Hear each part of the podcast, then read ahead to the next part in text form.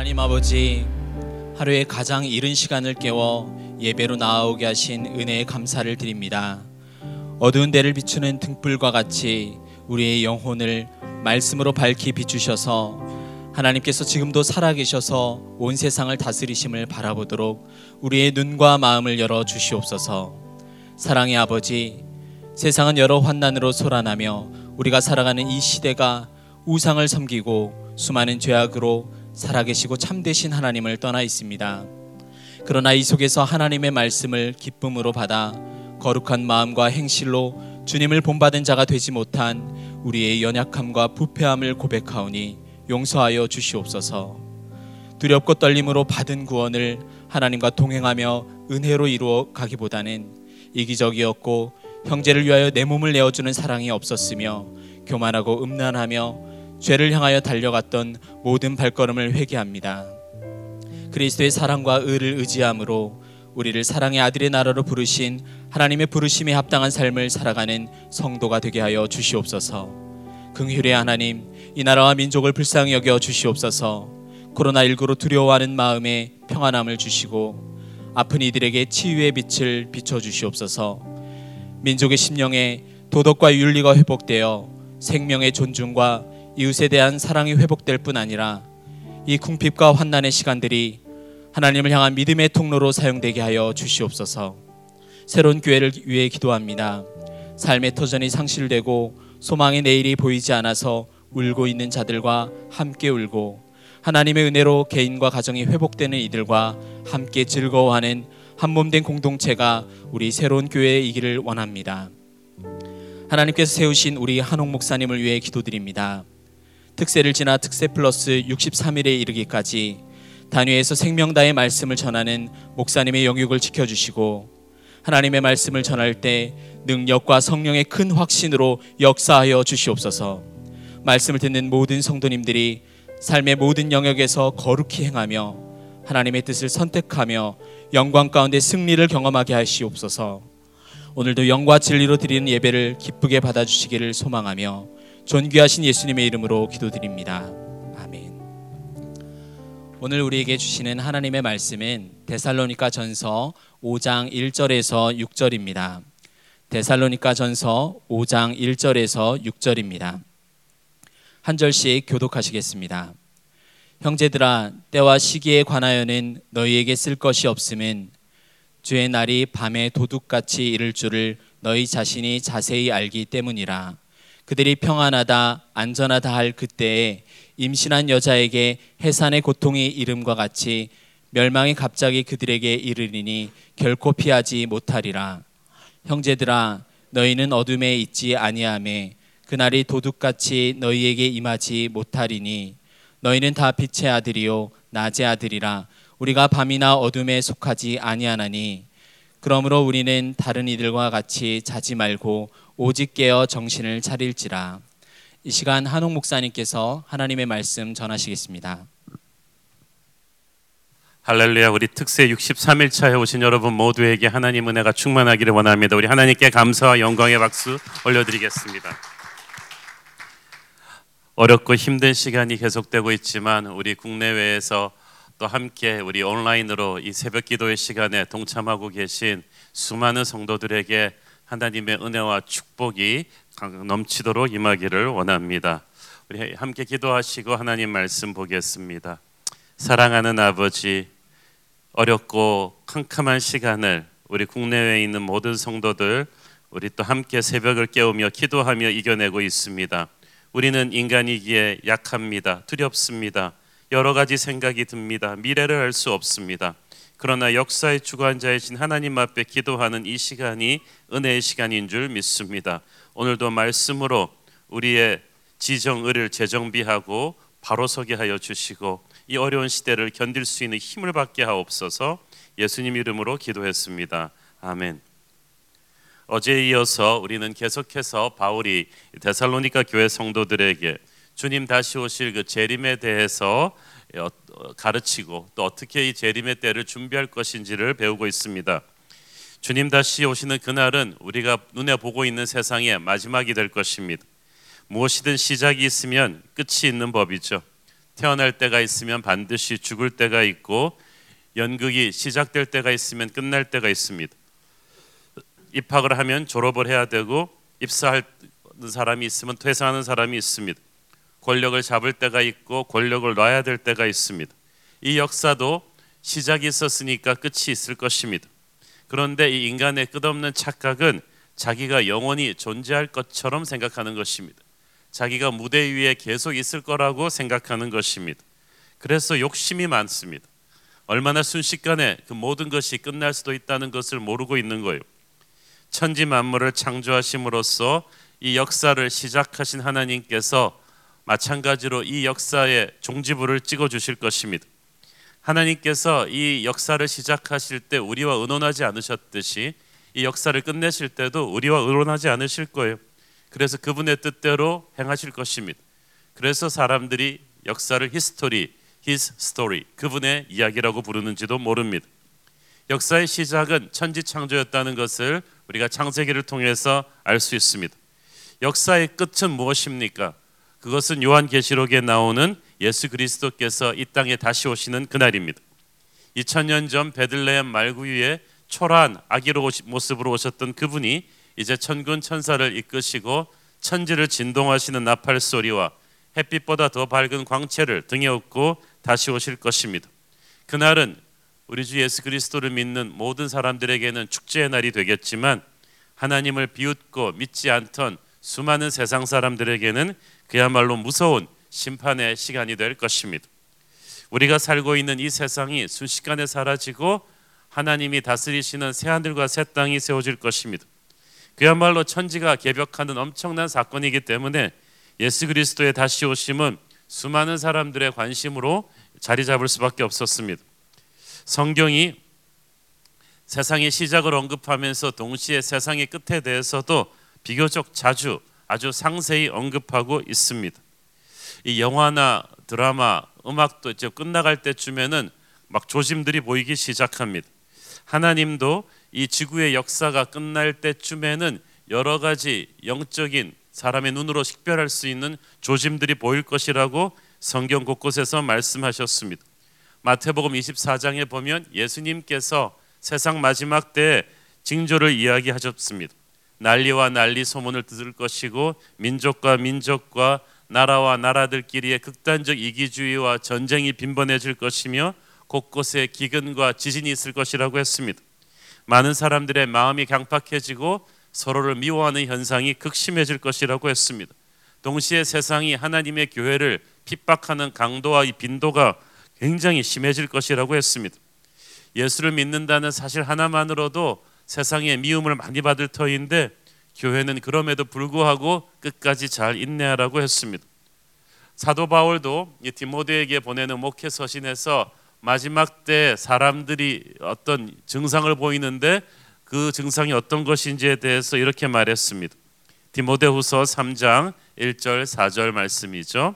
너는 이것을 알라. 말세에 고통하는 때가 이르러 사람들이 자기를 사랑하며 돈을 사랑하며 자랑하며 교만하며 비방하며 부모를 거역하며 감사하지 아니하며 거룩하지 아니하며 무정하며 원통함을 풀지 아니하며 모함하며 절제하지 못하며 사나우며 선한 것을 좋아하지 아니하며 배신하며 조급하며 자만하며 쾌락을 사랑하기를 하나님 사랑하는 것보다 더하며. 정말 어쩌면 2000년 전에 쓰여진 말씀인데 요즘 시대 사람들의 그 성향을 정확하게 그렇게 설명했는지 모릅니다. 마지막 때 징조를 알려주셨지만 사람들은 과연 정확히 언제 그때가 임할 것인지에 대한 궁금증이 많습니다. 오늘날도 주님 다시 오실 타이밍이 언제냐? 그걸 가지고 이단들도 많이 나올 정도로 궁금증이 많은데 2000년 전 데살로니가에 대해서도 많이 그랬나 봐요. 그래서 바울이 딱 이야기하지 않습니까?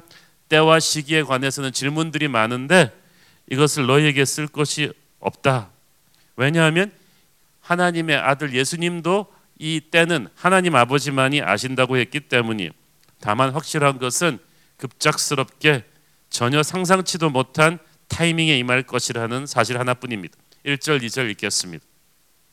형제들아 때와 시기에 관해서는 너희에게 쓸 것이 없음은 주의 날이 밤에 도둑같이 이를 줄을 너희 자신이 자세히 알기 때문이라. 특히 2절 말씀에 밤에 도둑같이 이를 것이다 라는 표현이 정말 가슴 철렁하게 와닿습니다.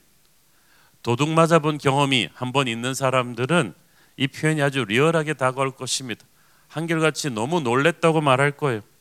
인류 최후의 날이 주님 다시 오시는 그 날이 우리가 생각하지도 못한 타이밍에 갑작스럽게 임할 것입니다. 어제 본문에서 우리는 주님의 다시 오심이 우리 성도들에게는 영광의 순간이 될 것을 함께 묵상했습니다. 그러므로 현실이 아무리 힘들어도 그 영광을 믿고 기다리는 우리는 절망할 필요가 없다고 했습니다. 그런데 오늘의 본문에서는 주님의 다시 오심이 하나님을 안 믿는 세상 사람들에게 얼마나 무서운 심판의 날이 될 것인가를 말하고 있습니다. 믿는 사람들과 그렇지 않은 사람들이 평소에 봐서는 전혀 모르는데 심판의 날 때는 정말 극과 극의 운명으로 갈려버리게 될 거예요. 그래서 오늘의 본문 말씀은 우리에게 정신이 번쩍 들게 해주는 그런 말씀이에요. 주님 다시 오실 날이 임박한 이 마지막 때를 살아가는 사람들의 태도를 보면 믿는 사람들과 그렇지 않은 사람들의 차이가 극명하게 드러나죠. 이 마지막 때를 사는 하나님 모르는 세상 사람들의 특징은 영적 위기 의식이 없다는 거예요. 오히려 가짜 평화와 안전 의식에 사로잡혀 있다가 뒤통수를 맞습니다. 3절 읽습니다. 그들이 평안하다, 안전하다 할 그때에 임신한 여자에게 해산의 고통이 이름과 같이 멸망이 갑자기 그들에게 이르리니 결코 피하지 못하리라. 이 한국 전쟁이 1950년 6월 25일 주일 아, 주일날 아침에 터졌는데요. 38선 전역에서 북한 공산군의 대규모 공격이 시작되었는데 문제는 그 전날 저녁인 토요일 24일 밤 늦게까지 한국군과 미군 고위 장성들과 장교들이 고급 파티를 가지면서 만취했다는 사실입니다. 그래서 25일 새벽에는 전부 한국과 미국의 고위 장교들이 다 술에 취해서 자고 있었어요. 설마 그렇게 돌연히 전쟁이 터질 줄은 생각도 못하다가 당한 거예요. 마찬가지로 오늘을 사는 사람들의 가장 큰 위기는 위기를 위기로 인식치 못하고 있는 데 있어요. 이번 코로나 바이러스가 우리에게 이렇게 충격을 주는 것은 무슨 까닭입니까? 우리는 보통 에이즈, 에볼라 이런 많은 전염병으로 죽는 것은 제3세계 미개한 나라들의 일인 줄 알았어요. 뭐 아프리카에서 이런 일이 터졌다 그러면 다 이해를 하고 넘어갈 텐데 지금 여러분도 아시다시피 코로나 바이러스의 직격탄을 맞고 있는 나라들은 전부 한국, 일본, 중국, 미국, 이태리, 캐나다 세계적인 선진국들이에요. 우리의 자만이었어요. 아, 우리들은 보건이 깨끗하니까, 우리들은 잘 사니까, 청결하니까 우리에게는 이런 문제가 없을 것이다. 그런데 이런 문제가 터지니까 오히려 인간이 얼마나 무기력합니까? IT 테크놀로지가 얼마나 무기력합니까? 각 나라마다 선진국들끼리 하는 건 전부 다 자기 나라 문에 빗장 걸고 있는 거잖아요. 자국 중심주의로 어떻게든 살겠다고 발버둥 치는데 다들 패닉하고 있어요. 그래서 글로벌 팬데믹이라고 합니다. 안심하고 있다가 자만심에 취해 있다가 내게는 그런 일이 없을 것이다라고 하다가 터진 거예요. 평화의 왕이신 예수님을 모르는 사람들은 세상의 가짜 평화를 진짜 평화로 착각하고 살고 있습니다. 나라와 나라 사이에 영원한 평화가 없듯이 우리 개인 개인의 삶도 영원한 안정과 평화는 없습니다. 사람들은 지금 자기에게 돈이 있으니까 든든한 인맥이 있으니까 자기는 건강하니까 인생의 안전지대에 들어있다고 자위하는데요. 천만의 말씀. 폭풍 전야가 가장 고요하듯이 지금 괜찮다고 해서 영원히 그러리라고 믿는 것은 착각입니다. 이번 코로나 바이러스 사태는 죄 많은 이 세상이 우리의 집이 아니라는 것을 이런 우리가 생각하지도 못한 우리를 무기력하게 만드는 일들이 얼마든지 터질 수 있다는 것을 우리가 영원한 천국에 가기 전까지 이 땅에 안전지대는 없다는 것을 그래서 이 땅에 너무 목숨 걸고 이 땅에 너무 안주하며 살아서는 안 된다는 것을 우리에게 가르쳐 주었죠. 3절을 보면 멸망의 날이 갑자기 그들에게 이르리니 영어 성경에 보니까 suddenly 막 벼락같이 임한다는 뜻입니다. 그날이 급작스럽게 임한다는 것은 세상이 얼마나 하나님의 역사의 무지한가를 단적으로 드러내 주는 것입니다. 세상 사람들은 가짜 평화, 자기 만족에 사로잡혀 있으니까 하나님의 존재를 부인합니다. 하나님의 사람들을 비웃습니다. 노아의 때에도 방주를 만들고 있는 노아 가족들을 세상 사람들이 얼마나 비웃었어요. 주님 다시 오신다고 하신 지 2000년이 지났건만 주님은 다시 오시지 않았습니다. 그러니까 세상 사람들은 주님이 다시 오실 가능성에 대해서 비웃으면서 막 함부로 살아가는지 모르겠습니다. 베드로 후서 3장 3절 4절에 보면 그런 사람들에 대해서 이렇게 예언했습니다. 먼저 이것을 알지니 말세에 조롱하는 자들이 와서 자기의 정욕을 따라 행하며 조롱하며 이르되 주께서 강림하신다는 약속이 어디 있느냐? 조상들이 잔 후로부터 만물이 처음 창조될 때와 같이 그냥 있다 하니 마지막 때 이 세상 사람들이 영적으로 둔감해지고 너무 무례해져서 이런 말들을 함부로 하는 거예요. 아, 하나님이 어디 있어? 예수님 다시 오신다니 그게 말이 되냐? 천지 역사가 예나 지금이나 변함이 없는데 앞으로도 계속 잘 굴러갈 텐데 우리 마음대로 살면 되지 하나님이 어디 있냐고 말합니다. 그러나 내가 한 번도 보지 않았지만 내가 믿든 안 믿든 저 은하계의 별이 존재하듯이 내가 인정하든 안 하든 하나님의 최후 심판의 날은 반드시 옵니다. 그들은 결단코 피하지 못하리라고 했어요. 아무도 피할 수가 없습니다. 해산 고통은 아기가 태어날 때까지 멈출 수 없듯이 하나님의 심판의 날도 한 번 시작되면은 이 땅 전체를 그 누구도 도망갈 수 없도록 덮어버릴 것입니다. 그런데 하나님이 아직까지 그 심판의 날을 주지 않으시고 미루시는 것은 하나님이 약속을 지키지 않기 때문도 아니고 하나님이 게으르시기 때문도 아닙니다. 다만 그분의 이 타이밍 스케줄이 우리와는 전혀 다른 생각으로 움직이기 때문입니다. 성경은 말합니다. 아직 구원하실 백성의 수가 다 차지 않았기 때문이다. 아직 그가 보시는 땅 끝까지 복음이 전해지지 않았기 때문이에요. 우리는 도대체 이렇게 많이 교회 다니는데 아직까지도 부족한가 생각하는데 그게 하나님과 우리가 생각하는 사랑의 차이예요. 하나님의 사랑의 팔은 우리가 생각하는 것보다 훨씬 더 깊고 넓습니다. 하나님께서는 심판의 칼이 한 번 들리면 그걸로 모든 게 끝난다는 걸 알고 계시기 때문에 마지막 한 명까지라도 이 천국의 문에 들어오기를 원하시는 거예요. 세상 사람들은 그것을 모른 채 하나님이 다시 오시지 않는다고 희희낙락하며 비웃고 있지만 하나님의 약속은 반드시 이루어질 것입니다. 그날이 도적같이 이 말이라는 말은 무슨 말이에요? 놀라지 말기 위해서 너희들은 깨어서 준비해야 된다는 뜻이죠. 하나님의 자녀들은 이 마지막 때를 사는 자세가 세상 사람과 확연히 다릅니다. 4절 5절 읽습니다.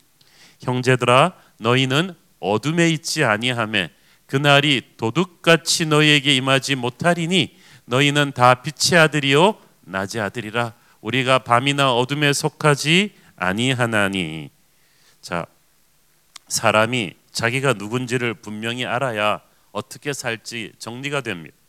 장사꾼은 장사를 해야 되고 군인은 나라를 지켜야 되고 학생은 공부를 해야 되죠.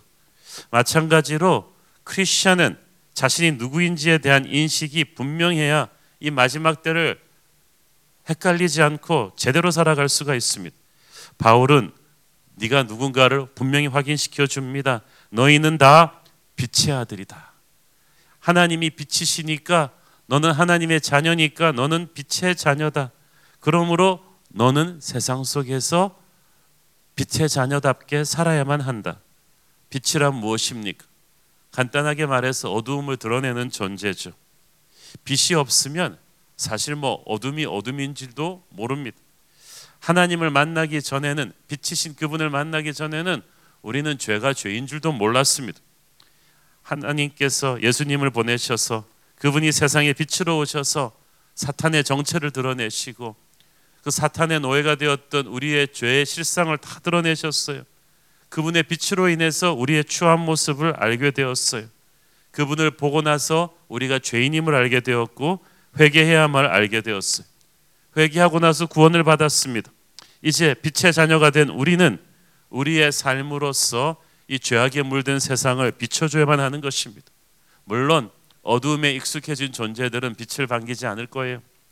축축한 바위를 확 들추면은 그 밑에 있던 수많은 벌레들이 쏟아져 오는 햇빛을 웰컴하지 않죠. 햇빛에 당황하고 몸부림치듯이 어둠과 죄에 빠진 세상이 크리스천들의 빛에 드는 삶을 볼 때 적대적으로 반응할 것입니다. 예민하게 나올 거예요. 공격할 거예요. 우리가 빛의 자녀로 살수록 힘들 것인데 그러나 도피해서는 안 됩니다. 너희는 세상의 빛이라고 하신 것은 우리가 세상으로부터 도망가서는 안 된다는 것을 의미하는 거예요.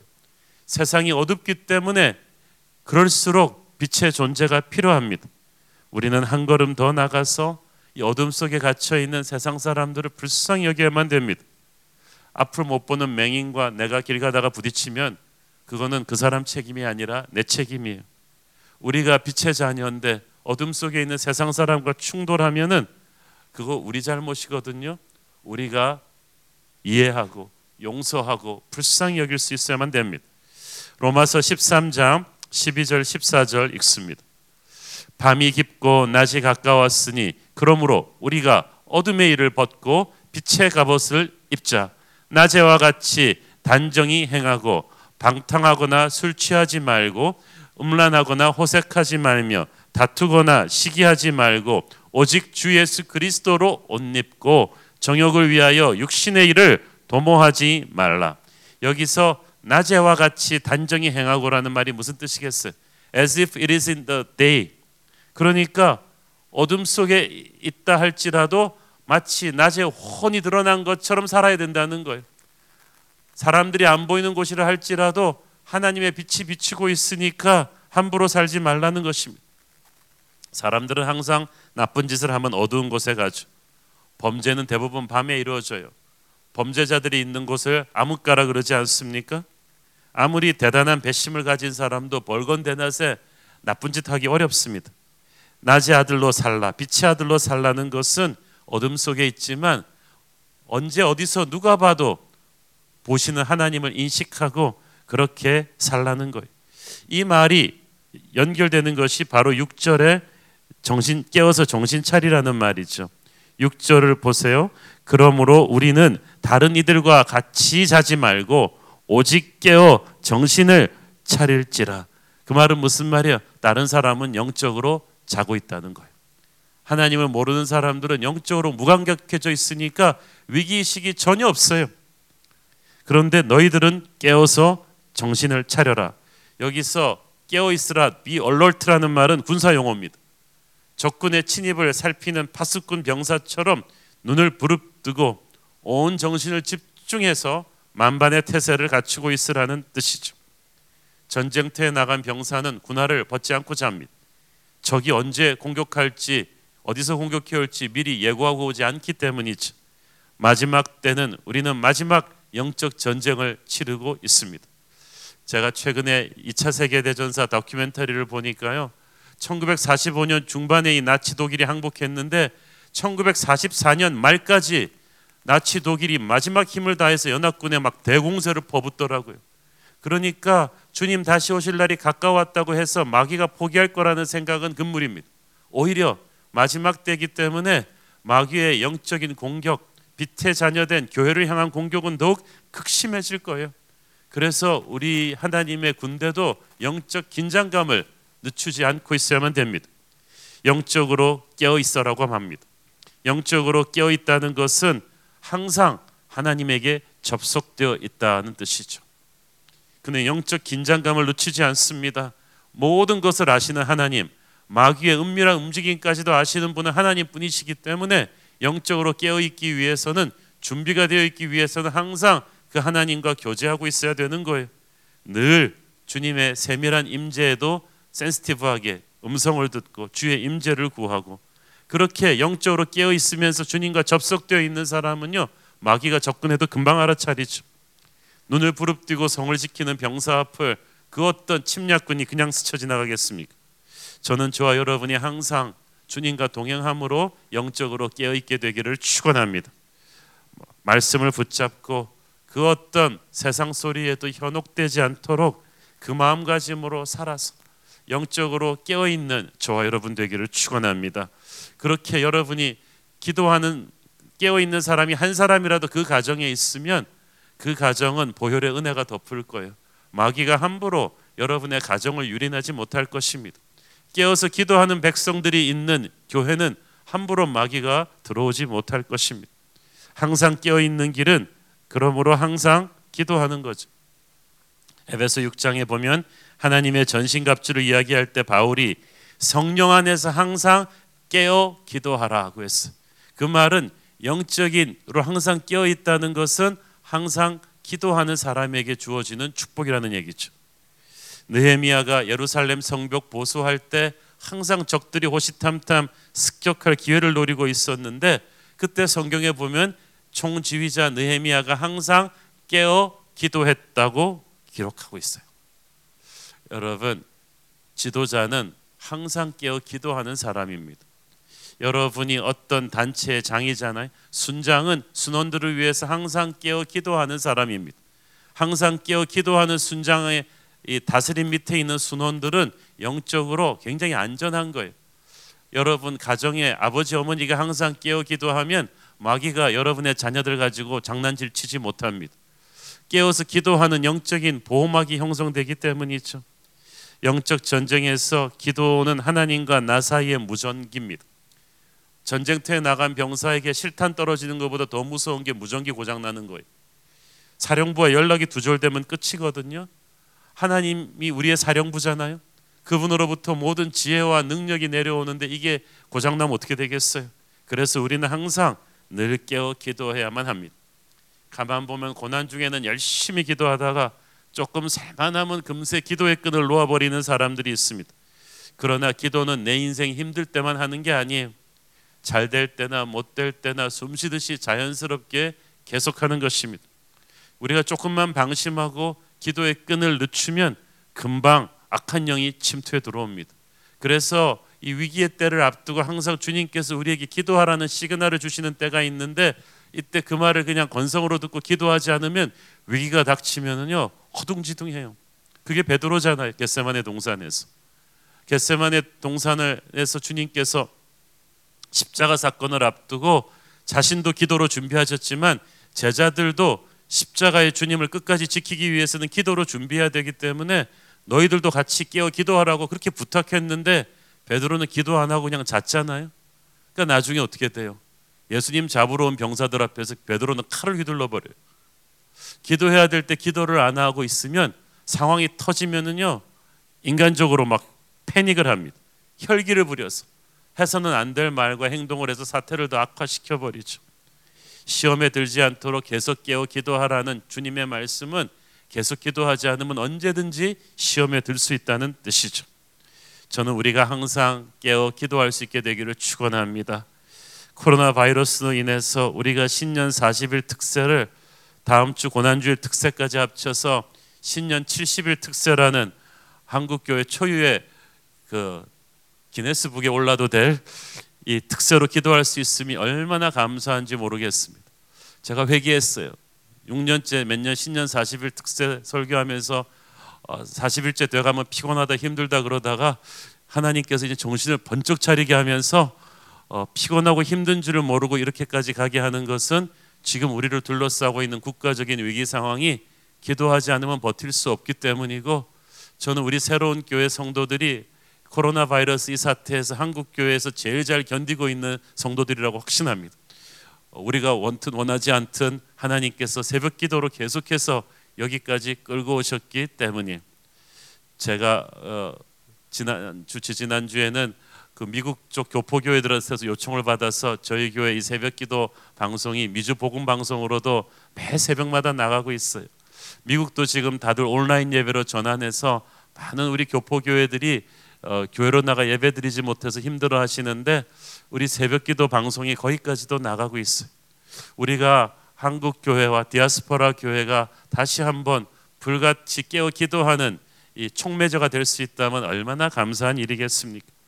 오늘 본문 6절 말씀에서는 깨어 있으라는 말과 함께 정신을 차릴지라는 말을 합니다. 이 영어 성경 보니까 be self controlled. 그러니까 정신 차리고 자기 관리하고 있으라는 뜻이에요. 진정으로 강한 병사는 언제 어떤 전투가 일어나도 투입될 수 있도록 최상의 컨디션으로 자기를 관리 잘 해놓고 있습니다. 뛰어난 선수는 오프 시즌에서 다른 선수들이 놀 때도 항상 몸 관리를 합니다. 앞에서 예로 든 한국 전쟁 발발 직전에 한국군 장교들처럼 파티하느라고 흥청망청 정신줄 놓고 있어서는 안 되는 거예요. 마귀는 오늘날도 비슷한 작전으로 하나님의 군대인 우리들을 영적으로 느슨하게 세상의 유혹으로 세상적인 일로 자꾸 바쁘게 만들어서 영적으로 깨어 있지 못하게 하는 수가 많았습니다. 그럴수록 우리는 이번 사태를 맞아서 어, 많이 사람도 못 만나고 이러는 시간 속에서 우리는 무엇을 배웁니까? 우리의 시간과 재능과 에너지를 앗아가는 불필요한 인생의 잔가지들을 좀 정리하는 걸 배워야 돼요. 인생을 심플하게 만들고 하나님에게 집중하고 가정에 집중하는 그리고 내 삶에 불필요한 것들을 좀 정리하는 그래서 하나님에게 하나님의 뜻을 행하는데 내 인생을 완전히 드리는 걸 막는 것들을 좀 정리해야 될 필요가 있어요. 이게 좋은 기회입니다. 주님 다시 오실 날이 가까웠는데 저는 이 코로나 바이러스 사태가 그날의 맞이함을 준비하면서 우리가 좀 예행 연습하는 것 같다도 생각합니다. 주님께서는 우리가 정신을 차리고 우리 옆에 더덕더덕 붙어 있는 세상적인 것들을 좀 털어버리고 철저하게 자기를 관리하면서 마지막 날을 준비하는 신부가 되기를 원하십니다. 사랑하는 여러분, 이제 정말 우리 살아 있는 동안에 주님 다시 오실 날이 가까웠습니다. 우리 모두 말씀과 기도로 깨어 있어서 주님 다시 오실 때 부끄럽지 않은 교회, 부끄럽지 않은 성도가 되기를 축원합니다. 기도하겠습니다. 주님 은혜를 감사합니다. 주님 다시 오실 때까지 하나님 우리가 정말 하나님의 백성으로 깨어 있게 하여 주시옵소서. 이 혼탁한 시대에 거짓된 평화에 도취되어 있는 이 시대를 깨우는 빛의 자녀로 살게 하여 주시옵소서. 예수님 이름으로 기도했습니다. 아멘.